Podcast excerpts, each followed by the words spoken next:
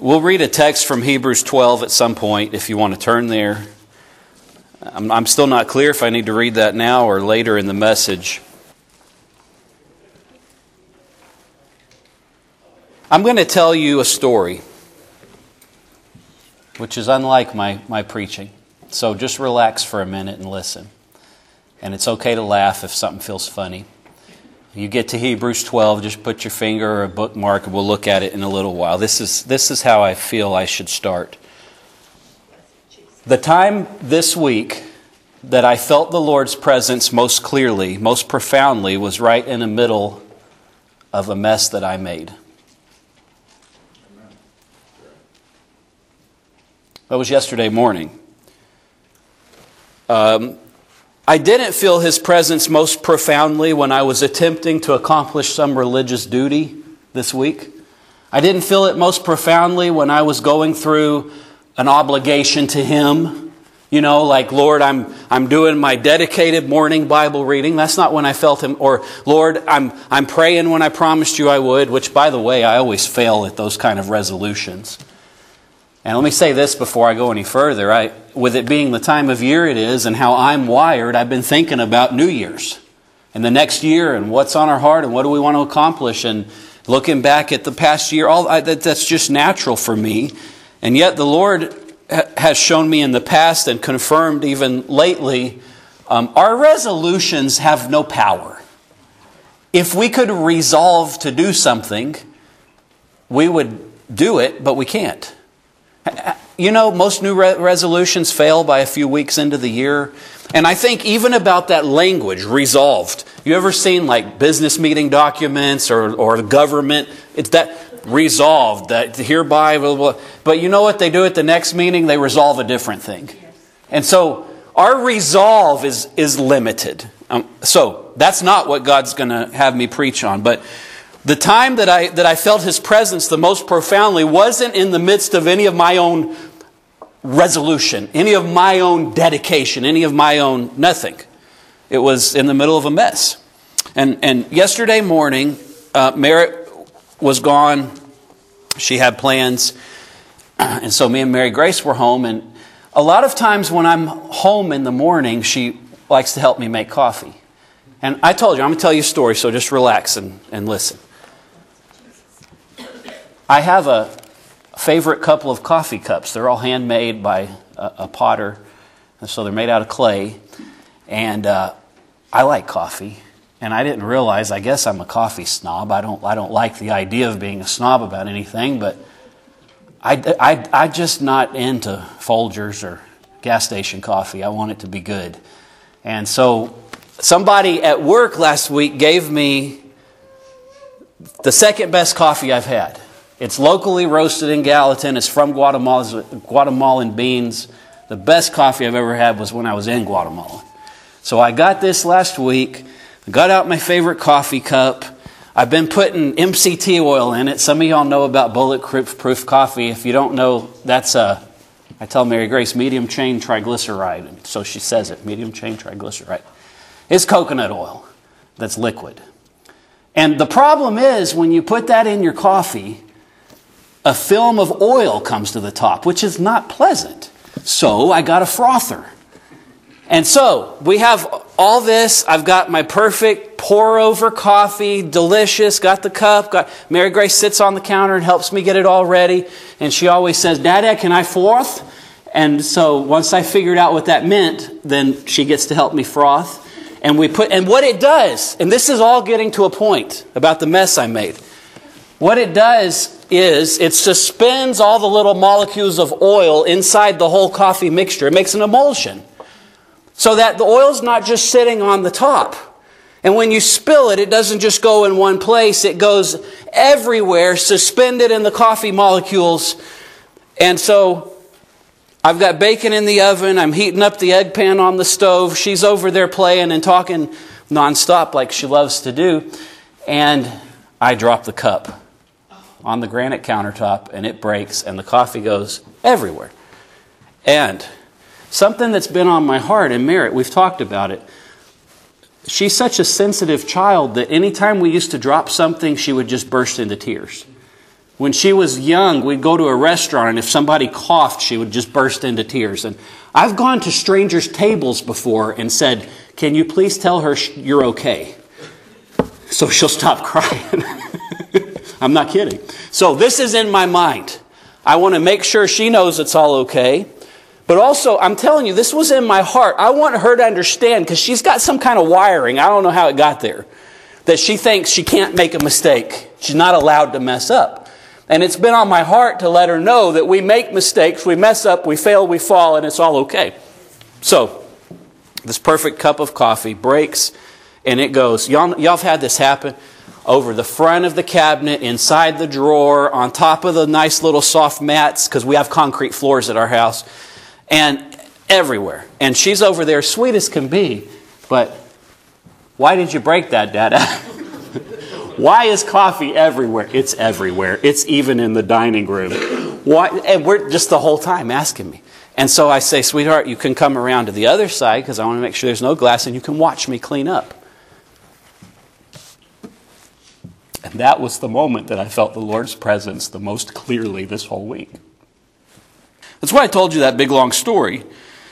It was as if... I don't hear him speak in a voice with words, but it felt like that. I'm not a, a super calm person by my temperament. Y'all know that. And usually in a situation like that, I would be like frustrated, stressed out, and I might say, like, go over there and be quiet. Like, stop talking so I can think. But the Lord's presence was there in such a way that I felt as calm as could be. And I, I mean, I'm sweeping the... It's not just coffee. It's that suspended coconut oil all over everything. So it's, you know, layers of hot water and dish soap. Clean it, rinse it out, do it over and over. And she's watching the whole time, and I feel so calm. And it was like the Holy Spirit said to me, and I didn't know what I was going to preach today. It was like he said, I came to be with you in your messes. This is what I want you to preach Sunday. You go tell the people that's why I came. To clean up your messes and to be with you in your messes. And so that's where my heart is this morning. And y'all know I don't usually just tell stories, but I hope that helps you understand. We make messes, and God looks at us. Scripture says, as, as a father pities his children, so the Lord has mercy upon them that fear him. You think about that for a moment. When your small child makes a mess, what do you do? Now, if she had broken something, I would have picked her up, sat her on the counter, out of the danger zone. It's okay, honey, and I would clean it up. That's what God does. And yet many people have this conception of God that what he does is, what'd you do that for? Clean it up. That's not how he interacts with his children. He's, he has pity. He's merciful. And he showed me that. And that may not seem like a big deal to y'all, but I'm telling you, that was when I felt his presence. And it continued all day. And I'm laying there, tucking her in bed, at, laying by her at night. We said prayers, and I just have tears rolling down my face because his presence is so clear. Not noisy, just soothing and calm and peaceful. Beautiful. And that's what he showed me. That's why I came. To fix your messes, to, to be, not just to fix your mess, but to be with you in your mess. And that's that's the message on my heart today. Life's messes. We'll get to Scripture in a few minutes, but continue to, to just bear with me. Maybe your life's a mess. Maybe you feel like it's a mess. I've met people that feel like their life is just one ongoing, continual big mess. You ever met somebody, maybe you felt like that. Like, no matter what happens, nothing good ever happens to me. I've met people that feel that way, and there have been seasons in, in my life, I don't usually think that way, but there have been seasons where things just seem tough, just messy. Like, like no matter, have you ever felt like no matter what you try, you're going to mess it up? Maybe you've even felt like, listen to this, and I don't know who this is for, but this was put in my heart by the Holy Spirit. Maybe it's for somebody listening, or maybe somebody here. Maybe you felt like you are one of life's messes. I've had people tell me they feel like their existence is a mistake. You know that? Do you know this, this epidemic of suicide that we have in our culture right now, with young people especially? It's rooted in lies of the enemy, where sometimes they believe their, their life is a mistake. I'm not even supposed to be here. If you've ever been told lies like that by Satan, I want you to know they're lies from Satan. You're supposed to be here. And the fact that you are here is proof that God created you. And the fact that He created you is evidence that He has a purpose for you and a plan for you, and you're supposed to be here. You're not a mess. Your existence is not a mistake, and the fact that you're here is not an accident.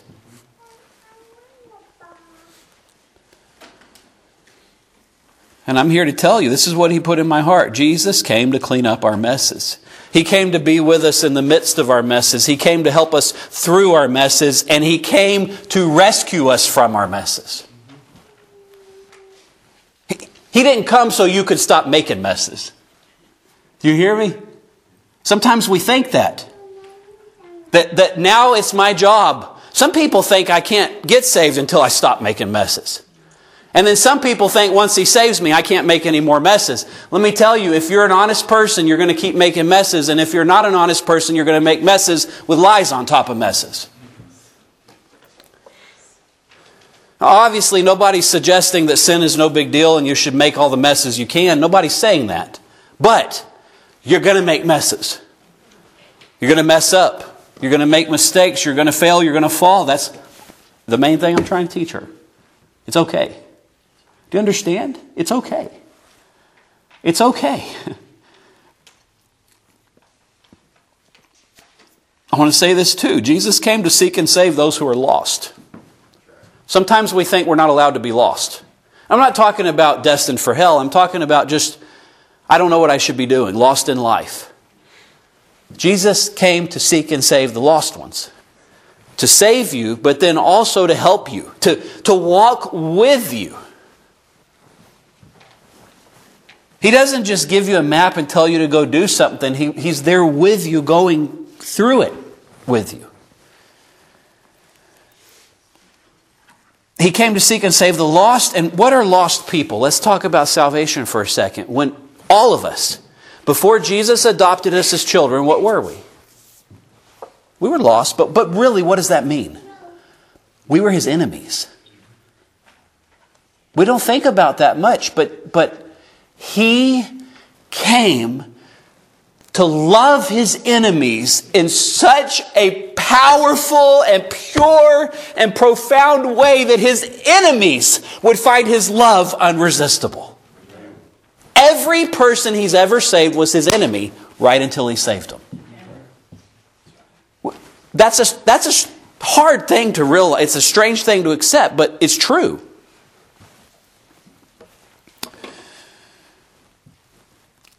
Jesus didn't just came to save the lost. He didn't just come to save people who make messes.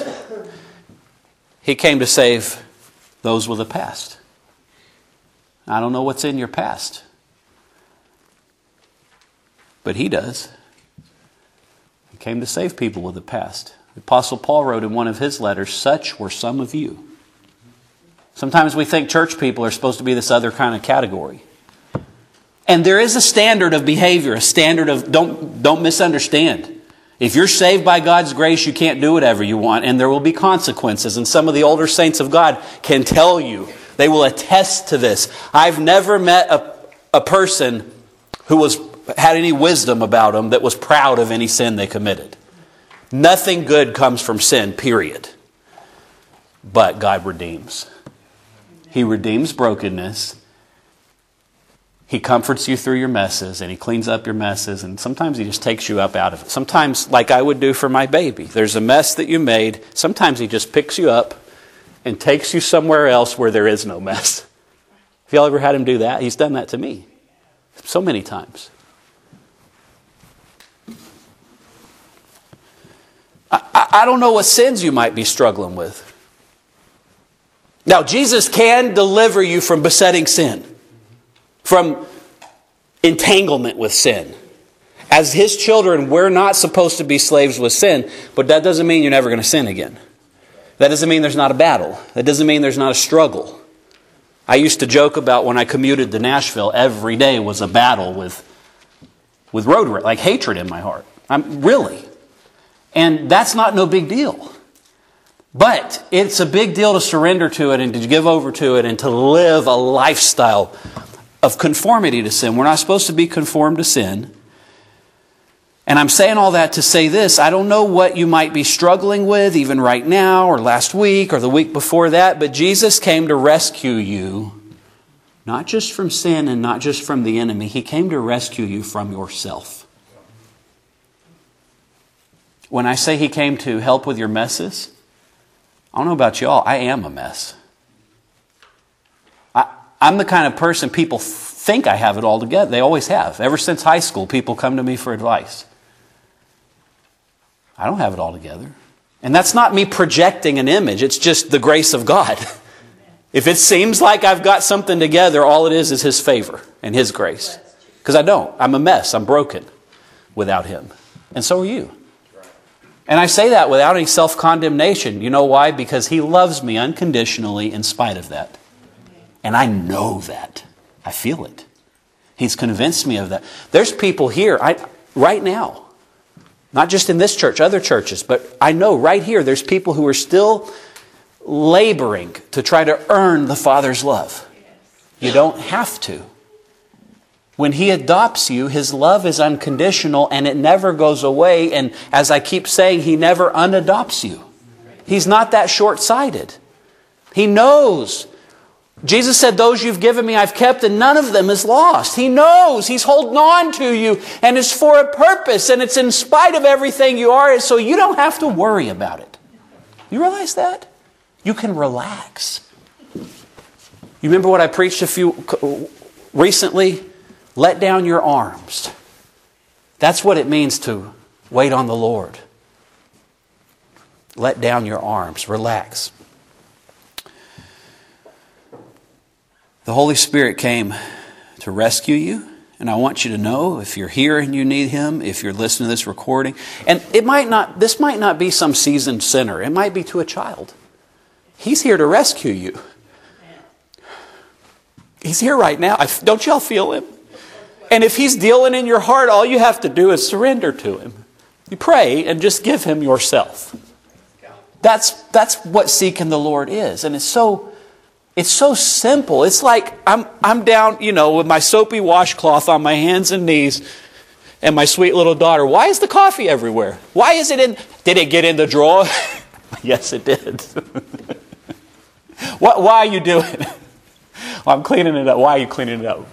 The, But God's sustaining grace right there, wasn't it? One of the things that we're going to see in this passage that we'll look at in the maybe second part of this message in Hebrews, many people have a frame of reference toward the Father in heaven that He wants to punish them. Because we've been taught that. How many of y'all have heard, those He loves, He chastens. If He chastens them not, they're bastards and not sons. I've heard that my whole life. We're going to look at the context of it and what it actually means. Some people think discipline is about punishment.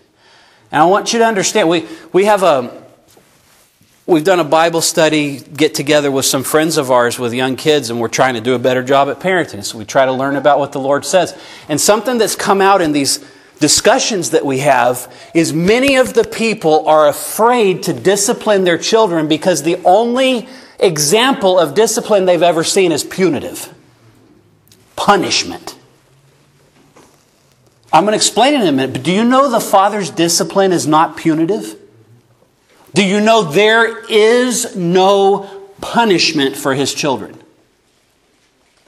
There's chastisement, there's discipline. That's not about punishment. He punishes the wicked, not His children.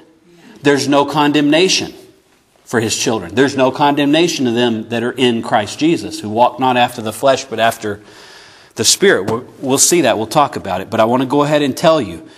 Punishment says, you should have known better. I'm going to make sure you suffer for the mess you've made. That's what punishment says. That's what we do to evil people. And they should be punished. You can't do that. I'm going to punish you. We as a society have decided that there needs to be punitive consequences for certain actions. That's necessary. But that's not how the loving father looks at his child. Punishment says you should have known better. I'm going to make you suffer for the mess you've made. Discipline, or the chastisement of the Lord, says I want the best for you. I'm going to do what's necessary to help you avoid pain and suffering. And when you make a mess, I'll be right there holding your hand. Do you know that? Have you felt that? Maybe you felt it deep in your spirit, but you're still in your mind, still think you've got to earn his approval somehow. You don't. You don't. That verse I quoted earlier, Psalm one oh three, as a father pitieth his children, the English Standard Version says it this way, as a father shows compassion to his children, so the Lord shows compassion to them that fear him. You know what God wants from you? Just to love him and fear him. That's it.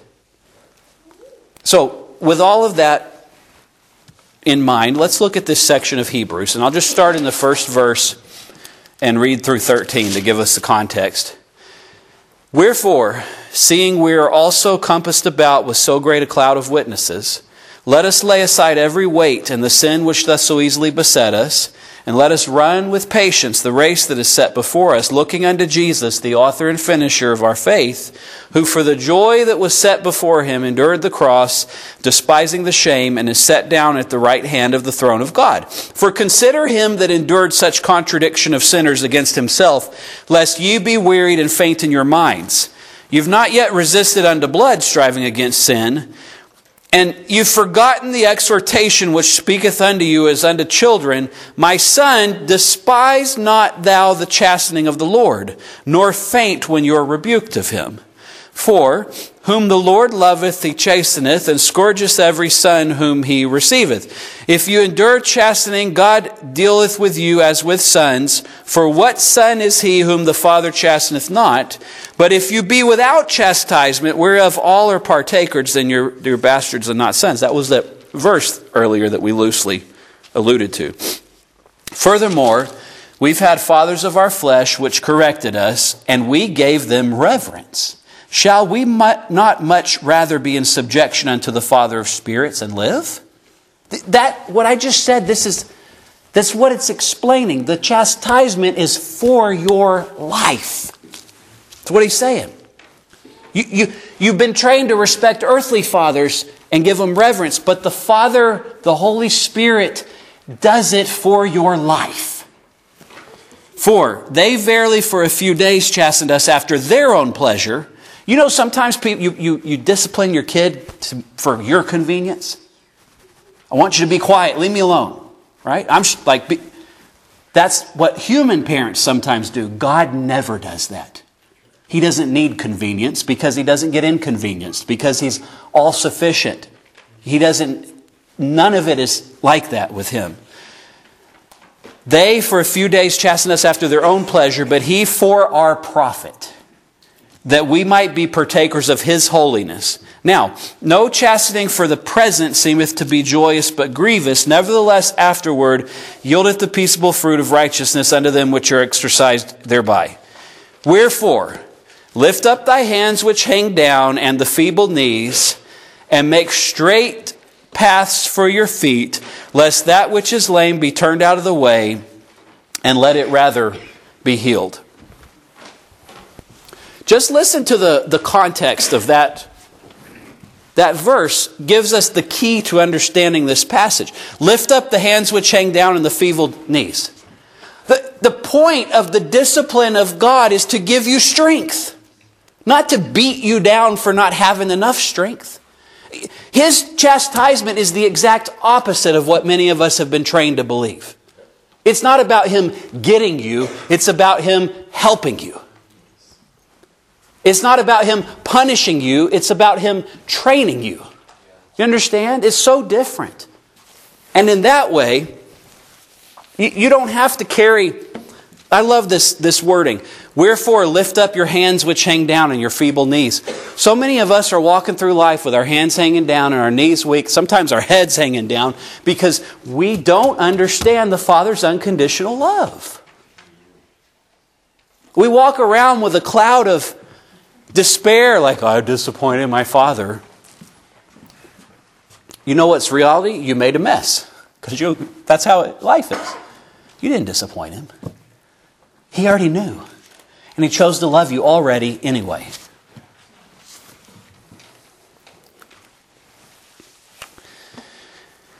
And then this last part, make straight paths for your feet, lest that which is lame be turned out of the way, and let it rather be healed. The whole purpose of all of the Lord's chastisement or discipline or training, whatever word you want to use, is that it might be healed, that you might see the Lord. That, that's the point.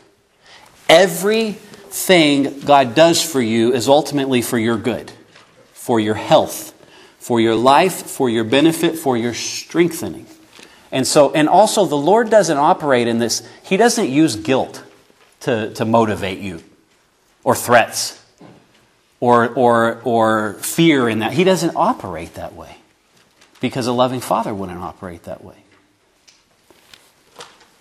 Now, let's look at this, this word, because I don't want you to just take my word for it. I want us to interpret Scripture with Scripture. That's how we need to understand what it says. And so this word... Um, For back in Hebrews twelve six, whom the Lord loves, he chasteneth, and scourgeth every son whom he receiveth. Man, that doesn't sound very nice when you just read it. Sounds like, if you want to be my kid, I'm going to beat you first. That's why some of these country brothers and sisters of mine think things like that, because that's what it sounds like. Have you ever heard them talk about, they'll get up and testify about the Lord whooping them real good? That has always confounded me, because I've never gotten a whooping from the Lord. Do you know that? I haven't. You say, well, then you're not his son. No, you don't understand what the word means. He doesn't do that. He chastens you. He disciplines you. He trains you. Whom the Lord loves, he chastens. He scourges every son whom he receives. What's the word, chasteneth? It, it comes from a Greek word, paiduo. And this word's used thirteen times in the New Testament. It means, the word means to train children, to be instructed or taught or to learn, to cause one to learn. That's the primary meaning of this word. A, a, a secondary meaning is sometimes to chastise or to, to correct with words. Sometimes, and by the way, that's a pastor's job. I've seen people get mad and not come back. In my own preaching, other people's, they don't like to be told they're wrong. Part of the job is to, to, to speak the truth. And sometimes a loving father has to tell his child, you were wrong, here's why. And that does hurt. You know why? It hurts your pride. It's uncomfortable, but it's necessary. So the, the chastening, the word can mean um, molding character. It can mean uh, training. It can mean, now it can mean hitting, like, like, like spanking, we would call it in our modern culture. And that's necessary, discipline.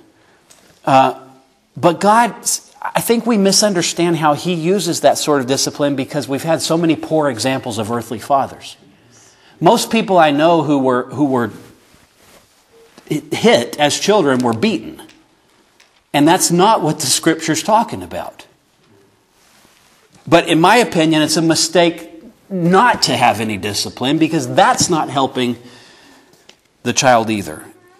So let's look at how this word is used. Not just the definition, which is primarily training children or correcting with words or sometimes chastising with, with blows. Let's see how it's actually used in Scripture. That'll help us understand it better. thirteen times it's used. Uh, Luke twenty-three sixteen, it's used this way, I'll chastise him and release him. The chastisement is it's not, it's not going to destroy you. It's going to be a short, brief punishment, and you're going to be released. Um, Luke twenty-three twenty-two, he said unto them the third time, why, what evil has he done? I found no cause of death with him. I will therefore chastise him and let him go. This is talking about Jesus. And the, the government authority saying, I'm not going to beat him to death. I'm going to just chastise him, and he's going to go. That's, I'm just giving you the context of how this word is used. This one's interesting. Acts seven twenty-two, Moses was learned in all the wisdom of the Egyptians and was mighty in words and deeds. You say, where's that? I don't see any beatings. I don't see any chastisement. The word is learned. The, the Greek word in this case is translated as learned. In other words, he was trained. Sometimes training doesn't require violence. And it never has to require punishment. And again, punishment's not the same thing as discipline. Acts twenty-two three says, I'm verily a man which am uh, a Jew, born in Tarsus, Paul's writing here, city of Cilicia, yet brought up in this city at the feet of Gamaliel, and taught according to the perfect manner of the law of the fathers, was zealous toward God as you are this day. The Greek word that's used as chastisement in Hebrews is here transferred as taught, or, or translated as taught. How was Paul taught? Were the rabbis beating him with a stick all the time? No, they were training him. And so when it says don't despise the chastening of the Lord, it's primarily his training, his encouragement, his making you the man or woman he wants you to be. And it doesn't require much violence. Training is not about, if you think that, you're broken. Y'all ever heard that phrase, hurt people, hurt people? It's true. And so, so much of our misunderstanding about God's discipline is because we've been hurt by hurt people. Uh, First Corinthians eleven thirty-two, when we are judged, we're chastened of the Lord so that we should not be condemned with the world.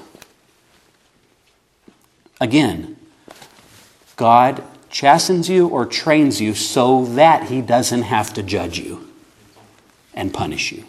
Do you understand? There's no condemnation for them that are in Christ Jesus. I've heard people ignorantly say, you better not be lying behind me on Judgment Day. Like, I got a lot I'm going to have to... What a stupid statement. It's so foolish.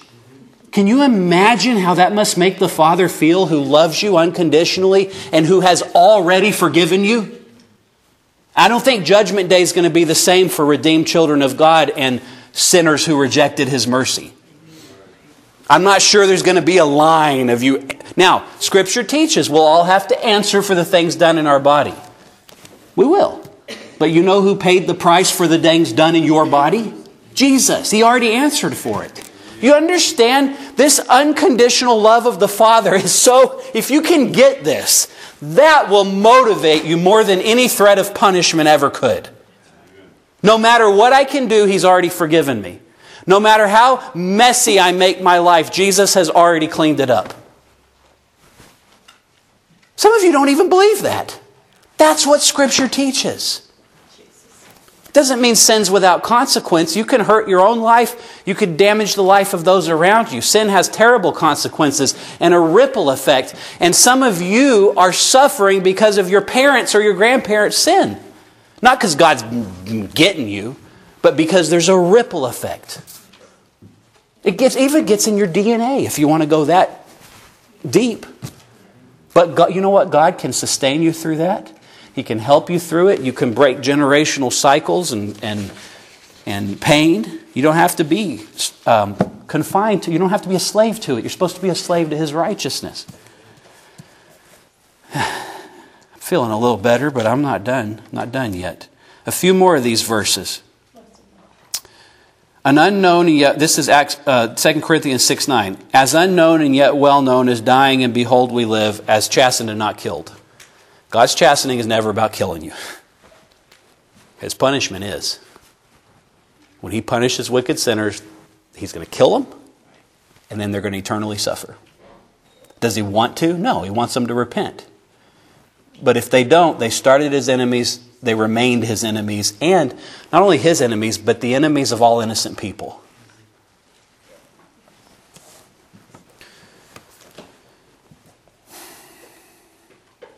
Um, Second Timothy two twenty-five, Paul tells Timothy, he says, in meekness you should instruct those that oppose themselves.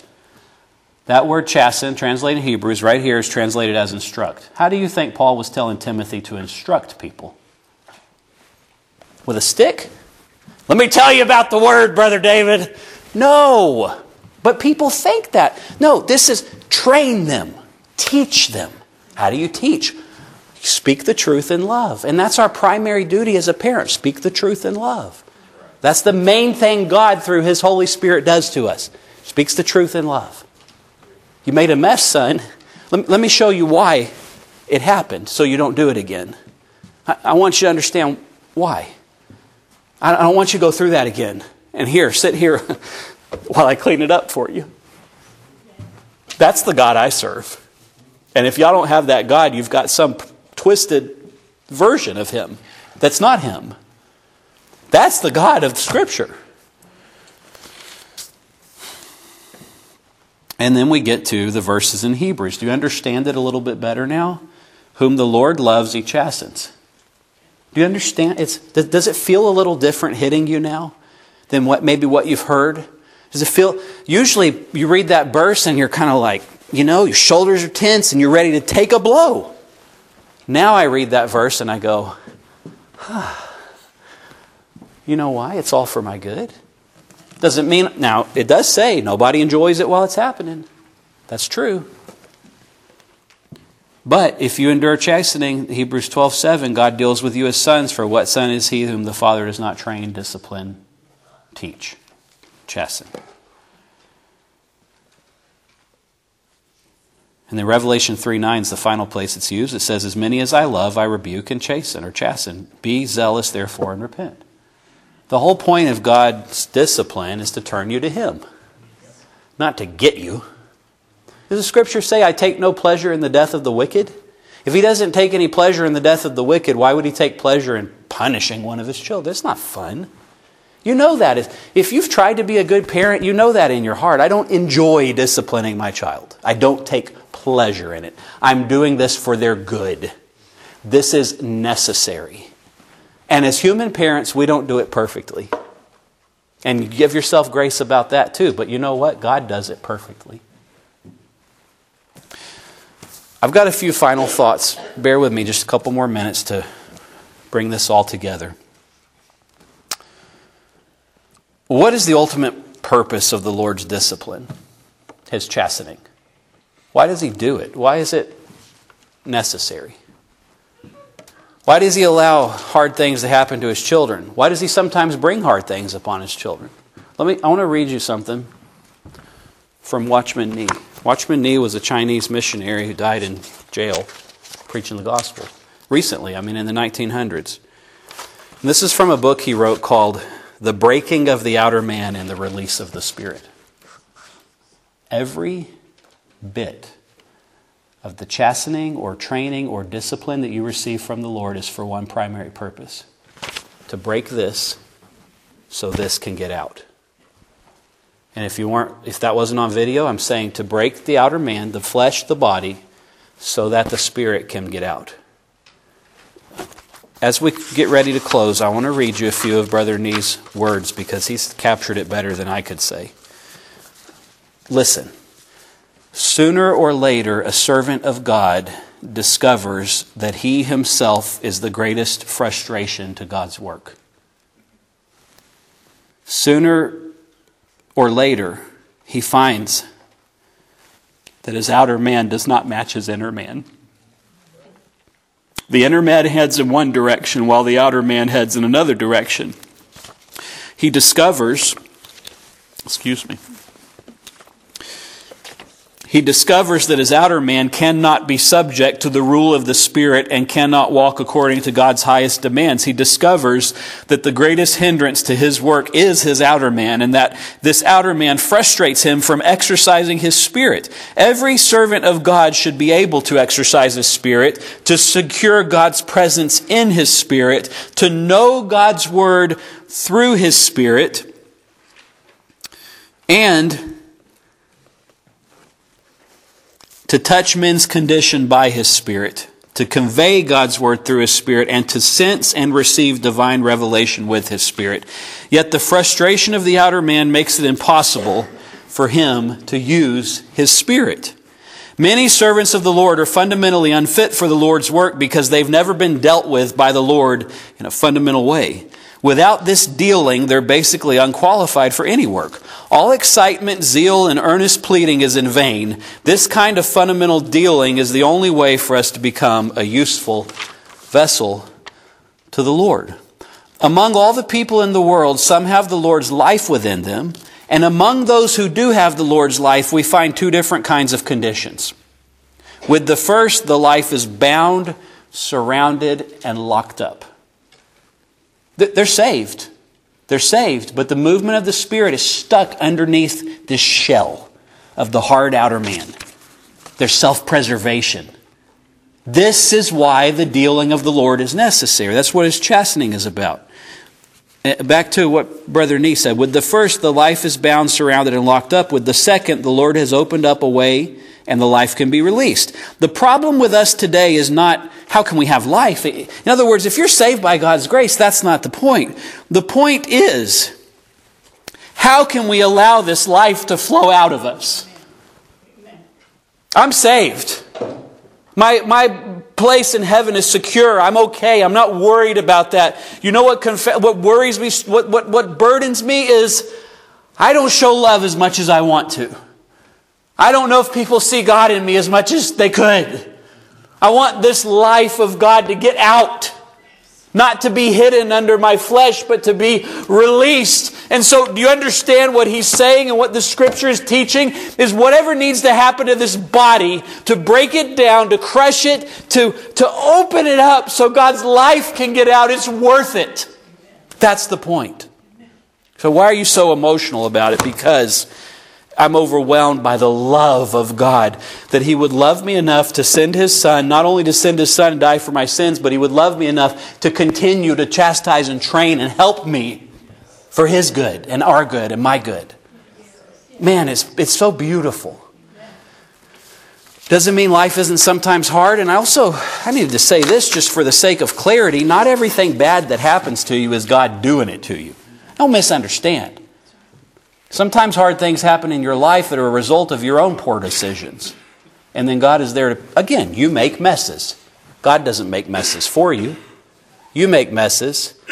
He helps you clean them up, or he cleans them up. But he does discipline, he does train, he does help, he does guide.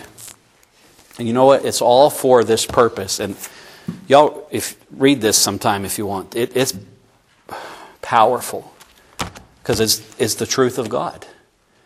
He, he, he, he's got, let's use Scripture. We won't use my opinion or Chinese preacher's opinion. Let's use Scripture. We have this truth, this, this uh, treasure. We have this treasure in an earthen vessel, that the excellency of the power might be of God and not of us. That's, that's the words of the Apostle Paul. This treasure, this supernatural gift of God, the life of the Holy Spirit inside of me is inside of a clay pot. That's what Scripture calls this body. How does light get out of a clay pot? Only when it's broken. Do you know that? It's either got to break or it's got to get low enough that the light can get out that hole in the top. That's it. You can't see the light any other way. So this is what, back to the text, despise not the chastening of the Lord. This is why you shouldn't despise it, because it's necessary to break this mess, clean up this mess, let the life of God out. It's so beautiful. And I'll, I'll conclude by saying this, if somebody wants to get a song ready, or maybe maybe y'all want to sing after when I'm done, Bobby and Jesse, if you want to get ready. I look back on my life. And the truth is, there's plenty of messes. There's mistakes, there's sin, there, you know. I'm a sinner. Don't mistake, I'm a sinner. Y'all got a sinful man for a pastor. And I got some sinful church members. Got some sinful body parts, every one of us. But when I look back on my life, that's not what I see. I look I look back and you know what I see? All I see, all I see is the mercy of God. That's all I see. I, I mean I mean that, really. I look back and I just see his mercy. This day, this day, this day, this happened. He protected me from this. I, and you know what? There's that we're not even aware of. He's protected us. He's helped us. He's strengthened us. I could tell you stories. Y'all probably have stories of your own, of God's mercy. Let's dwell on that.